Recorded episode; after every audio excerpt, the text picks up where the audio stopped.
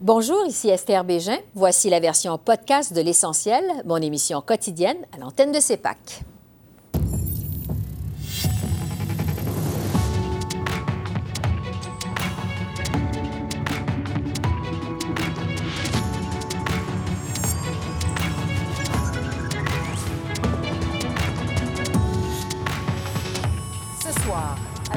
Sa rencontre avec le premier ministre Trudeau, François Legault exige plus d'outils pour protéger le français.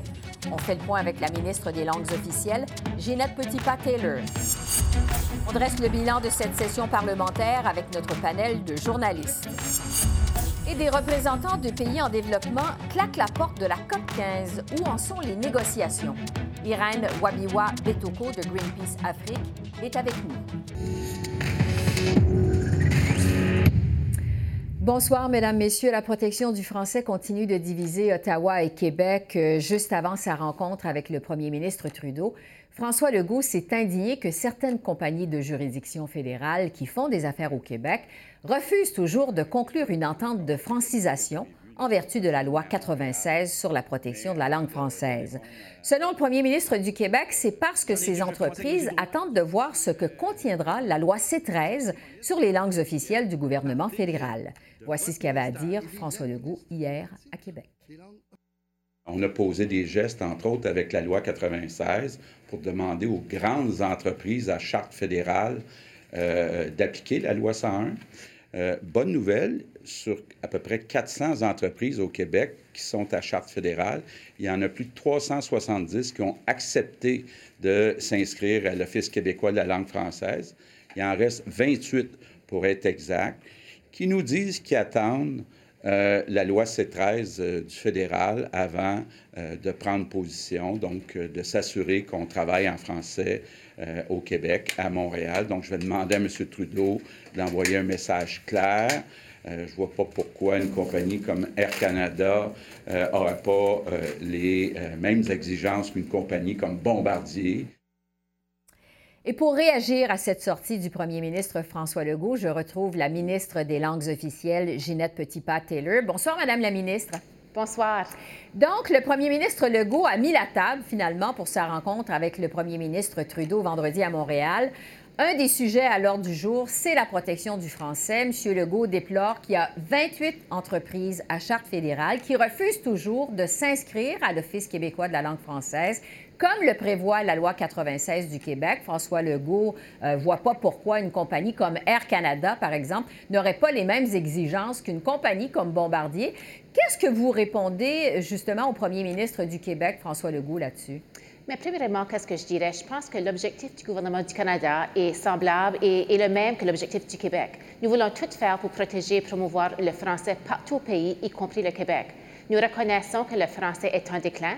On a vu les données dans le recensement du mois d'août. Et puis le gouvernement fédéral veut prendre ses responsabilités, veut faire sa juste part pour s'assurer que les entreprises privées de compétences fédérales au Québec puis à l'extérieur du Québec dans les régions à forte présence francophone qu'on va prendre nos responsabilités. Je dois aussi dire que le régime que nous avons construit avec le projet de loi C13, on veut s'assurer que notre régime puis le régime du Québec s'alignent. On veut s'assurer qu'il n'y a pas un régime qui est plus facile que l'autre. Puis c'est effectivement ça, qu'est-ce que nous avons fait dans le développement du projet de loi C13. Ouais. Bon, parce que justement, il y a une semaine, à la sortie du comité sur les langues officielles qui étudie C13, vous avez dit que vous vous êtes ouverte à des amendements. Euh, est-ce que vous pourriez euh, trouver un compromis avec le Québec là-dessus? Mais encore une fois, le projet de loi C13, comme que vous l'avez bien dit, est présentement en étude euh, au comité parlementaire. Et puis, ils font l'étude clause par clause à ce point-ci. Puis, vraiment, je vais prendre un instant pour remercier les membres du comité, puisque c'est quand même un projet de loi qui est très important. Puis, on espère de voir l'adoption dans les plus brefs délais. Ça fait qu'on laisse les parlementaires faire le travail et puis on va voir finalement qu'est-ce qu'ils vont nous proposer. Une autre demande qui revient souvent par rapport à ces 13, euh, notamment de la Fédération des communautés francophones et acadiennes, mais aussi du Parti conservateur à Ottawa, c'est de faire du Conseil du Trésor l'unique agence responsable de la mise en œuvre de la loi sur les langues officielles. En ce moment, on sait que l'application euh, de la loi s'est partagée avec Patrimoine Canada. Est-ce que vous êtes ouverte à ce changement-là? Mais je pense que ce qu'on doit faire, euh, on doit vraiment prendre un petit recul. Le Conseil du Trésor, avec le projet de loi C13, nous allons concrétiser son rôle. On veut s'assurer qu'ils vont jouer le rôle de surveillance, de vérification, etc. Mais on doit aussi comprendre que le Conseil du Trésor est ici à Ottawa, n'est pas sur le terrain. C'est avec nous autres, on voit vraiment que les deux, les deux ministères ont un rôle euh, clé à jouer. Et puis, c'est sûr que Patrimoine Canada ont des bureaux sur, le terrain partout d'un bout à l'autre du pays, puis connaissent absolument les intervenants. Un travail vraiment qui n'est pas bien placé au Conseil du Trésor. Mais moi, je vois vraiment qu'on peut utiliser les deux ministères pour vraiment faire un travail extraordinaire. Puis aussi, nous avons entendu parler de plusieurs intervenants, des experts dans le domaine. Un que je vais mentionner, M. Donald Savoie, qui est un expert en administration politique euh, au Nouveau-Brunswick. Puis même lui le dit, qu'il voit vraiment qu'on doit avoir cette balance-là. Conseil du Trésor peut jouer son rôle, on va vraiment le bonifier, mais aussi Patrimoine Canada a un rôle qui est important, spécialement avec les intervenants de bout du pays. Donc, on comprend que vous n'êtes pas ouverte à ce changement-là. Mais encore une fois, euh, on laisse le comité faire leur travail, mais à ce point-ci, comme je dis, les recommandations, les opinions que le comité euh, a entendues de différents experts, c'est effectivement ça. Je vais vous entendre euh, sur les pouvoirs du commissaire aux langues officielles. Maintenant, on apprenait la semaine dernière que près de la moitié des enquêtes du commissariat aux langues officielles n'ont rien donné l'an dernier parce que des institutions fédérales n'ont pas jugé bon d'effectuer ces changements. Est-ce que C13, dans sa forme actuelle, va corriger cette situation? Absolument, puisque le commissaire aux langues officielles à ce moment ici, le seul outil de travail qu'il a à sa disposition, c'est finalement de faire des enquêtes. C'est la seule chose qu'il peut faire. En allant de l'avant avec le projet de loi C13, nous allons vraiment bonifier et faire sûr que le commissaire va avoir plus d'outils pour faire son travail. Il pourra faire des choses comme la médiation, faire des, euh, donner des ordonnances. Et puis aussi, euh, il pourra continuer à même imposer des sanctions administratives pécuniaires avec certaines entreprises. Ça fait qu'encore une fois, le commissaire nous a dit, pour lui pouvoir faire son travail, il a besoin de plus d'outils. C'est exactement ce que nous avons fait avec le projet de loi C13. Sur la baisse du français dans la fonction publique comme langue principale de travail maintenant, parce que l'utilisation du français, on l'a vu, est en baisse dans la fonction publique fédérale, mais l'anglais, pendant ce temps-là, progresse. En fait, selon TFO, certains ministères obtiennent des moins bons résultats pour le respect des langues officielles que Air Canada. Euh, est-ce que vous allez faire quelque chose pour renverser cette tendance? Qu'est-ce que vous avez l'intention de faire? Cette tendance-là est vraiment préoccupante pour moi comme ministre des langues officielles, puis comme acadienne qui habite au Nouveau-Brunswick. La ministre Fortier, qui est la présidente du Conseil du Trésor, a vraiment la responsabilité, elle aussi, à regarder qu'est-ce qui, tous les cours de francisation qui, euh, qui sont disponibles pour nos, employés, ça fonctionne-tu, ça rencontre-tu les besoins? Et puis aussi, je pense qu'on doit faire la révision de toutes ces choses-là, puisqu'on veut s'assurer qu'on va avoir une fonction publique qui peut fonctionner dans les deux langues, puis aussi s'assurer que les employés francophones peuvent travailler en français, puis aussi, eux aussi, puissent se faire servir en français. Euh, le temps file en terminant. Je veux vous entendre, Madame euh, la ministre, sur ce qui se passe euh, en ce moment au Nouveau-Brunswick. Vous parliez, vous êtes originaire donc du Nouveau-Brunswick. on sait que les tensions sont vives entre la communauté acadienne et le premier ministre Blaine Higgs. Il a nommé quelqu'un qui est contre le bilinguisme, finalement, au comité de révision de la loi sur les langues officielles. lundi, dans sa réponse à la révision de la loi sur les langues officielles, justement, M. Higgs a rejeté les recommandations principales faite par les commissaires, notamment de créer un ministère des langues officielles euh, dans la province. Comment vous réagissez à ce qui se passe actuellement au Nouveau-Brunswick? Je dois vous dire, je suis vraiment inquiète de la situation qui se passe euh, dans ma province comme telle. Le Nouveau-Brunswick étant la seule province bilingue partout au pays, on devrait être vraiment l'exemple. Au cours de l'été, j'ai eu la chance de faire des consultations pan-canadiennes pour notre prochain plan d'action. Puis les gens souvent parlaient euh, des, avancements que la province du Nouveau-Brunswick a fait au cours des dernières décennies comme telles. Mais à ce moment ici, c'est vraiment un moment qui est, qui est inquiétant. Comme vous l'avez bien dit, M. Higgs a nommé M. Austin euh, sur un comité qui effectivement revise la loi sur les langues officielles. Vous l'avez bien dit, euh, ça n'a jamais été un allié pour les langues officielles, tout à fait le mm-hmm. contraire. Et puis cette semaine, M. Higgs a vraiment à rejeter les 33 recommandations euh, des deux commissaires, le commissaire euh, Finn ainsi que McLaughlin. Puis la seule annonce qu'il a fait qui était du concret, c'est la création d'un nouveau secrétariat. Mais il n'y a aucun détail avec c'est quoi ce, secrétariat. À ce moment ici, ça sonne comme si c'est plutôt un nouveau nom pour un, service qui existait déjà. Ça fait pour moi, euh, comme acadienne du Nouveau-Brunswick, vraiment c'est préoccupant. Puis je dis à tous nos alliés, anglophones et francophones, on doit vraiment regarder un œil ouvert sur la situation qui se passe, puisqu'on ne, peut pas, ne peut pas perdre nos droits. Il nous reste 30 secondes. Est-ce que vous avez l'impression, euh, vous, Madame Petitpas-Taylor, que les tensions augmentent entre francophones et anglophones dans la seule province qui, finalement, est officiellement bilingue au Canada? Moi, je voudrais rester avec ce message ici. Il y a, moi, il y a plusieurs anglophones vraiment qui, m'ont, qui ont communiqué avec nous, qui ne sont pas contents avec la situation qui se passe maintenant. On a beaucoup d'anglophones de la province du Nouveau-Brunswick qui sont des alliés, puis ils voient vraiment que le bilinguisme au Nouveau-Brunswick, c'est vraiment un atout, un atout économique, un atout culturel. Ça fait, j'espère que réellement que le, euh, le premier ministre Higgs et puis son cabinet vont vraiment faire la bonne décision, puis s'assurer qu'ils vont tout faire pour protéger et promouvoir notre langue, puisque le français est quand même en déclin partout au pays. Ouais. Ginette Petitpas-Taylor, ministre des langues officielles, merci beaucoup et joyeuses fêtes à vous. À vous aussi. Merci. Au revoir. Et là-dessus, je vais retrouver euh, nos journalistes pour dresser le bilan de cette session parlementaire et des événements également des derniers jours. Alors, je retrouve Joël Denis Bellavance de la presse, Catherine Lévesque du National Post, Yves Malo, ex-chef du bureau parlementaire de Radio-Canada, et Émilie Bergeron de la presse canadienne. Bonsoir à vous quatre. Bonsoir. On va commencer par les relations, je dirais, tendues entre Justin Trudeau et François Legault, juste avant sa rencontre de vendredi avec le premier ministre Legault. Justin Trudeau a durci le ton envers le Québec. Joël Denis, je commence avec vous. Euh, le premier ministre Trudeau euh, y est allé d'une déclaration quand même assez choc cette semaine. Selon lui, le Québec pourrait accueillir jusqu'à 112 000 immigrants par année en majorité des francophones, quand on sait qu'aucun euh, parti politique au Québec a proposé un chiffre comme ça euh, durant la dernière campagne électorale. Euh, qu'est-ce que ça laisse présager comme rencontre pour les deux hommes? Comment vous interprétez cette sortie de Justin Trudeau, vous? Bien, c'est un peu mettre la table de façon désordonnée, désordonnée à cette fameuse rencontre. Et je vous dirais que peut-être M. Trudeau est sorti davantage de couteaux que de fourchettes avant de s'asseoir à table avec M. Legault.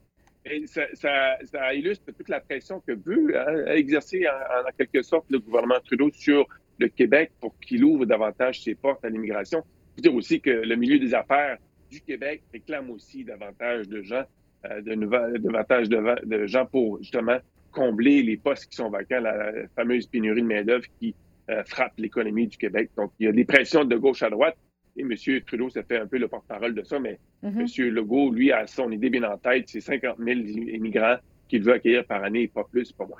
Oui, on va voir ce que ça donne, les discussions euh, au sujet de l'immigration. Euh, les transferts en santé, évidemment, sont au menu euh, de cette rencontre. Yves, Justin Trudeau vraiment persiste et signe pas de hausse des transferts en santé sans obligation de résultat de la part des provinces. Est-ce que Québec va devoir mettre de l'eau dans son vin, finalement, dans ce dossier pour que ça finisse par se régler? Alors voilà la grande question. Qui devra mettre de l'eau mm-hmm. dans son vin? Ce qu'il faut jamais oublier, cependant, c'est que l'argent dont il est question, ça provient tout de, la même poche, celle des contribuables. Et les contribuables souhaitent sans aucun doute que ce, problème se règle et que l'argent soit envoyé dans les réseaux de santé qui en ont bien besoin. Alors, il faudrait que les deux coqs euh, arrêtent de, de, se disputer et s'entendent. Il faut jamais oublier que la santé, c'est de juridiction provinciale. Et selon moi, la seule condition acceptable, c'est qu'Ottawa exige que 100% des sommes soient dépensées en santé. Point final. Ils ne peuvent pas aller plus loin parce que ce serait une intrusion dans la juridiction des provinces. Oui. Émilie, euh, selon ce que dit François Legault, la protection du français va aussi être centrale dans les discussions entre les deux hommes après les commentaires de François Legault sur ces 13 qui ne va pas assez loin. À quoi vous vous attendez de ce côté-là? Je m'attends à, à ce que M. Legault persiste et signe, là, autant dans sa rencontre de vendredi que dans les que dans les prochaines semaines, les prochains mois. Il va dire à M. Trudeau euh, laissez-nous appliquer la charte euh, de la langue française euh, aux employés sous juridiction fédérale.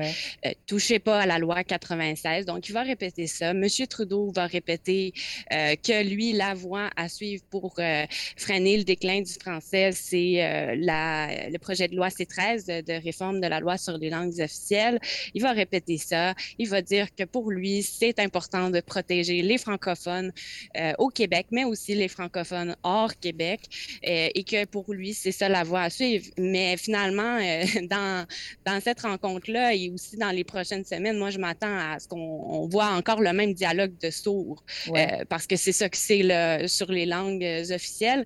Mais ça va être intéressant de voir le fameux comité qui étudie le projet de loi C13, là, euh, ça fait, ça fait des, des, des je ne sais plus combien de rencontres mm-hmm. euh, que ça piétine. Alors là, les, les partis d'opposition sont forcés de s'entendre entre eux contre le, la porte fermée du, du gouvernement. Là. Donc, donc euh, qu'est-ce que ça va donner? Ils sont forcés de s'entendre. Donc, s'ils arrivent à une entente, ça pourrait venir donner des munitions à M. Legault dans, dans son argumentaire. Il faudra voir au retour des fêtes. Ouais.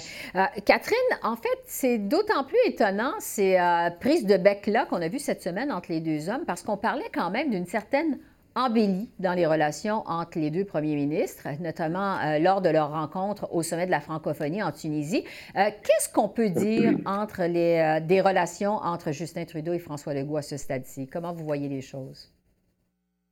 c'est comme une relation amour-haine. Hein. Euh, bon, les, deux hommes, ce qu'on me dit sur le plan humain, c'est qu'ils s'entendent très bien. Écoutez, ce sont tous les deux des, des Québécois, des bons vivants. Euh, les, les, deux sont assez charismatiques. Hein. Ils sont capables de s'entendre et de se parler. Euh, on l'a vu d'ailleurs avant l'élection de 2021. Hein, on disait à peu près la même chose. Bon, les deux étaient souriants, ils faisaient des annonces conjointes. Ils s'appelaient Justin et François. Alors, euh, c'était un peu la même chose. Et vous voyez, lors de l'élection fédérale de 2021, hein, François Legault s'est retourné, s'est viré de bord, comme on dit en bon français, et a commencé à, demander au Québec québécois à, voter pour Erin O'Toole, le chef mm-hmm. conservateur à l'époque. Donc, ça peut changer assez rapidement. Euh, c'est sûr qu'en même temps, sur les, deux hommes, sur le plan idéologique, hein, M. Trudeau et M. Legault, ne s'entendent pas du tout. Euh, bon, sur, sur, les questions de nationalisme, hein, on a parlé d'immigration, on a parlé de langue française.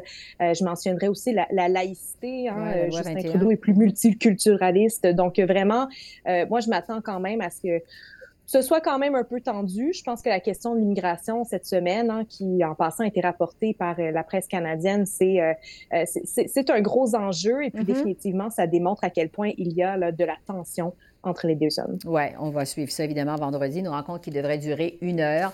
ça va se passer à Montréal. Il semble-t-il que les deux hommes ne vont pas rencontrer les journalistes après leur entretien à suivre. Euh, je veux maintenant vous entendre euh, sur le bilan de cette session parlementaire. Ça s'est euh, terminé donc mercredi. Au total, il y a trois projets de loi qui ont reçu la sanction royale, dont celui sur les soins dentaires qui fait comme partie, comme on le sait, de l'entente avec le NPD. Je vous demanderai à chacun d'entre vous, c'est quoi votre bon coup de la session et votre mauvais coup de cette session? Tiens, Yves, je vais commencer avec par vous. Votre bon coup, votre mauvais coup. Alors, le bon coup, c'est Justin Trudeau à la commission Rouleau, parce que euh, euh, les attentes étaient très basses. Justin Trudeau nous a toujours habitués avec des discours très feutrés où il ne veut jamais heurter personne. Alors que là, il est arrivé, il a témoigné avec beaucoup d'aplomb, en anglais essentiellement oui, mais ça, c'est pas sa faute, c'est pas lui qui posait les questions, mais il avait laissé la langue de bois au garde-robe et euh, il a expliqué clairement pourquoi son gouvernement a eu recours à la loi des mesures d'urgence, n'a pas hésité à montrer du doigt des responsables de ce fiasco de l'occupation du centre-ville d'Ottawa. Alors, on espère qu'il va en tirer des leçons euh, parce qu'il est ressorti plus fort de ce témoignage. Mon mauvais coup, c'est Pierre Poilièvre. Pierre Poilièvre et son entêtement à bouder euh, les grands médias traditionnels. Alors, résultat, il ne progresse pas ne fait à peu près pas parler de lui. Euh, il s'adresse uniquement à sa base par ses canaux. Alors, euh, vous savez, euh, Stephen Harper avait si grande tendance à bouder les médias, mais il avait attendu d'être au pouvoir avant de le faire, alors que M. Poiliev, lui, est, est dans l'antichambre du pouvoir et il boude déjà les médias, alors ça ne peut pas être payant. Oui, c'est ça. On verra s'il va ajuster sa stratégie médiatique. Catherine, de votre côté, bon coup, mauvais coup? Euh, moi, moi, je parlerais d'événements assez récents. Je pense que le bon coup, euh, certainement pour les libéraux, c'est cette élection partielle euh, dans le Grand Toronto, la, circonscription de Mississauga Lakeshore.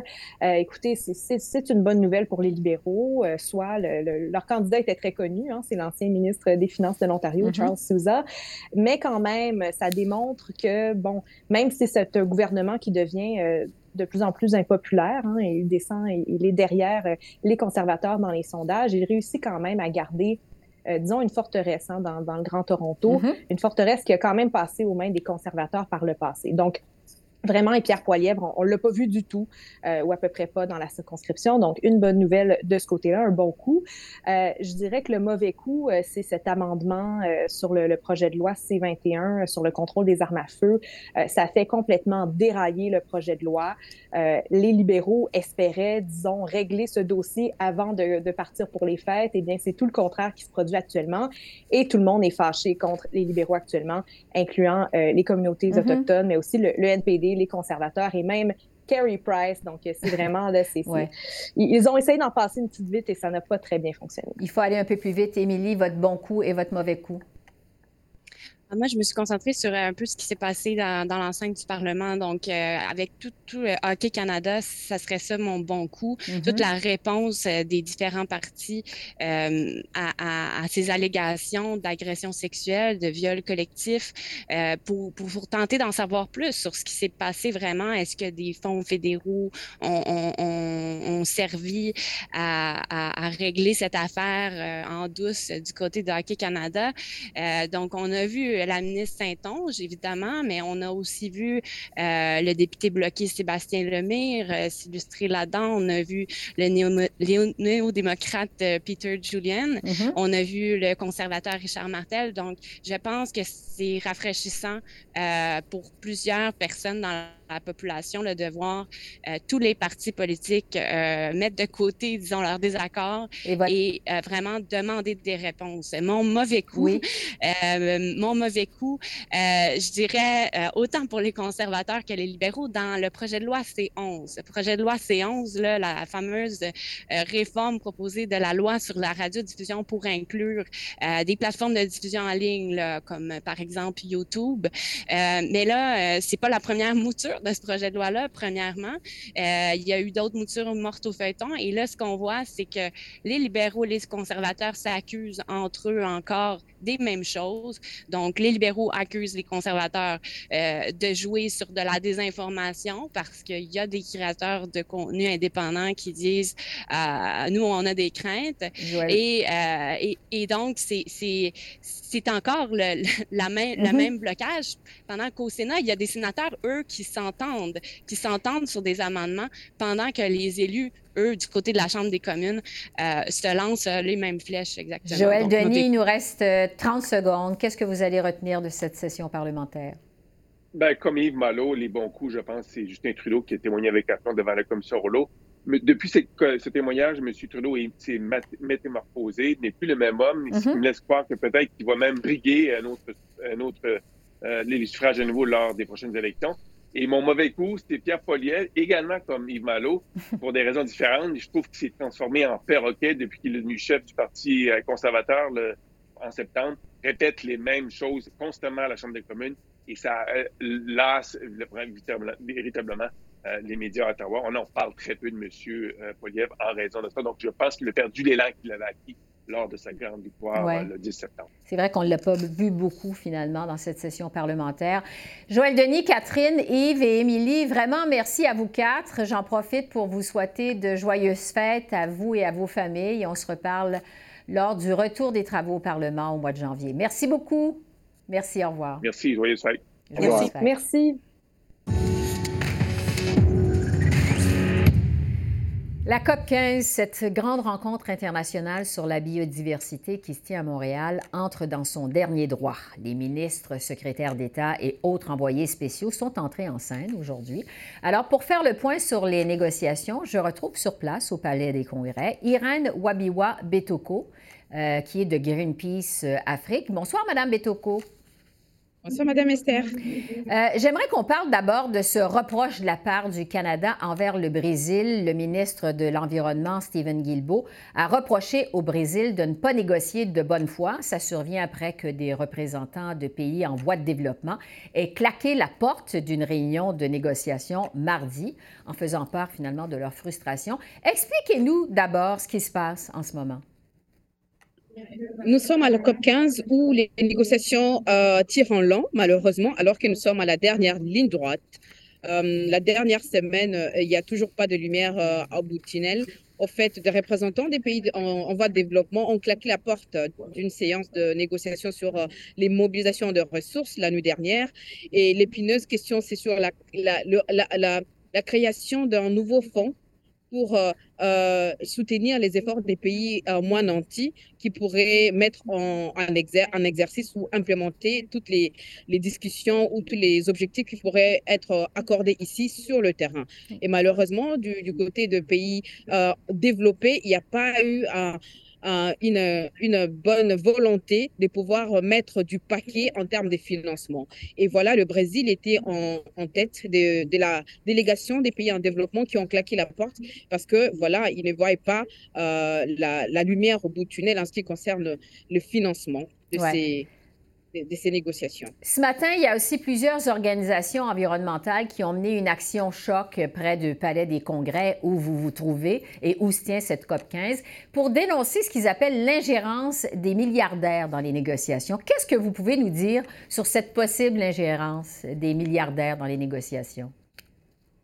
Beaucoup de partis ici à la COP 15 estiment que la voix des lobbies et des milliardaires compte beaucoup euh, plus que la voix des peuples autochtones et communautés locales qui, depuis des, décennies, font des efforts pour la protection et la, la conservation de la biodiversité. C'est des, acteurs, euh, c'est des acteurs clés en ce qui concerne la protection de la nature et donc leur voix doit être euh, entendue, leur voix compte.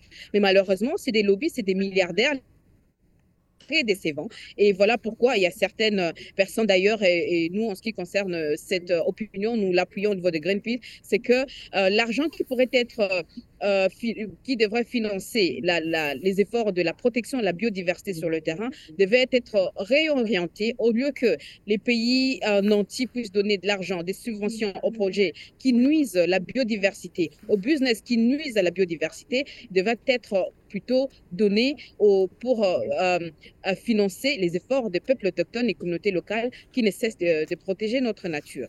Euh, vous représentez Greenpeace pour l'Afrique. On dit que c'est surtout la question du financement, vous nous le disiez tout à l'heure, destiné aux pays en voie de développement, qui fait problème. Est-ce que... Qu'est-ce qui achoppe exactement de ce côté-là? Expliquez-nous davantage. Il y a certains pays comme euh, le Japon, l'Union européenne, qui représentent d'ailleurs euh, une grande majorité, plus de 27 États, qui se sont montrés un peu réticents à l'idée de créer un fonds euh, un nouveau fonds pour la biodiversité, ils préféraient reporter cela à plus tard. Et nous pensons que cette attitude est vraiment décevante et est vraiment euh, inexplicable parce que si au niveau de Montréal, on doit euh, approuver un cadre mondial aussi ambitieux pour la protection de la, de la, nature dans les dix années à venir, dans post-2020, il est important et impératif qu'il y ait des financements qui pourraient rendre ce plan concret sur le terrain. Parce que sinon, s'il n'y a pas de financement conséquent, là, on pourra parler d'un plan aussi ambitieux, mais qui reste théorique. Sur le plan euh, de l'implémentation, il n'y aura rien sur le terrain. Donc, on a besoin de l'argent. Et le, la remettre à, deux ans ou à plus tard, c'est vraiment une déception totale. Oui. Je veux vous entendre sur le rôle du Canada et du ministre Guilbeault à cette rencontre sur la biodiversité. Qu'est-ce que vous pensez justement de son travail à la COP 15 jusqu'à maintenant, au ministre Guilbeault? M. Guibault et le Canada euh, n'étaient pas aussi tranchés, leur euh, position n'était pas aussi tranchée parce qu'eux aussi, euh, ils, parlaient plutôt de la création ou de, l'utilisation des outils déjà existants. Ils étaient un peu réticents en ce qui concerne la création d'un nouveau fonds parce que pour le Canada, M. Guibault, c'est que la création d'un nouveau fonds pourrait prendre beaucoup d'années et donc il faut utiliser les outils existants. Alors que les outils existants, par exemple le, le IGF, c'est des outils qui sont trop bureaucratiques et qui n'aident pas à ce que les pays moins nantis, les pays de, en voie de développement, puissent accéder aux fonds aussi rapidement. Donc, ce n'était pas une très bonne chose. Mais nous venons d'entendre que le, Canada a promis un nouveau financement pour euh, euh, la protection de la nature et cela sera euh, annoncé tout à l'heure. Et nous pensons, nous estimons que les autres pays de l'Union européenne devraient euh, emboîter les pas et mettre le paquet. Sinon, toutes les conversations, les négociations qui ont lieu ici à Montréal, où je me trouve, ce serait juste du chimère. Oui, parce que la COP 15 doit se terminer en principe lundi. On verra si on peut parvenir à une entente d'ici là. Irène Wabiwa Betoko de Greenpeace Afrique, merci beaucoup. Merci. Je vous en prie. Au revoir. Alors voilà, c'est comme ça qu'on a vu l'essentiel de l'actualité de ce jeudi 15 décembre sur la colline parlementaire à Ottawa. Esther Bégin qui vous remercie d'être à l'antenne de CEPAC, la chaîne d'affaires publiques par câble. Je vous souhaite une excellente fin de soirée et je vous dis à demain.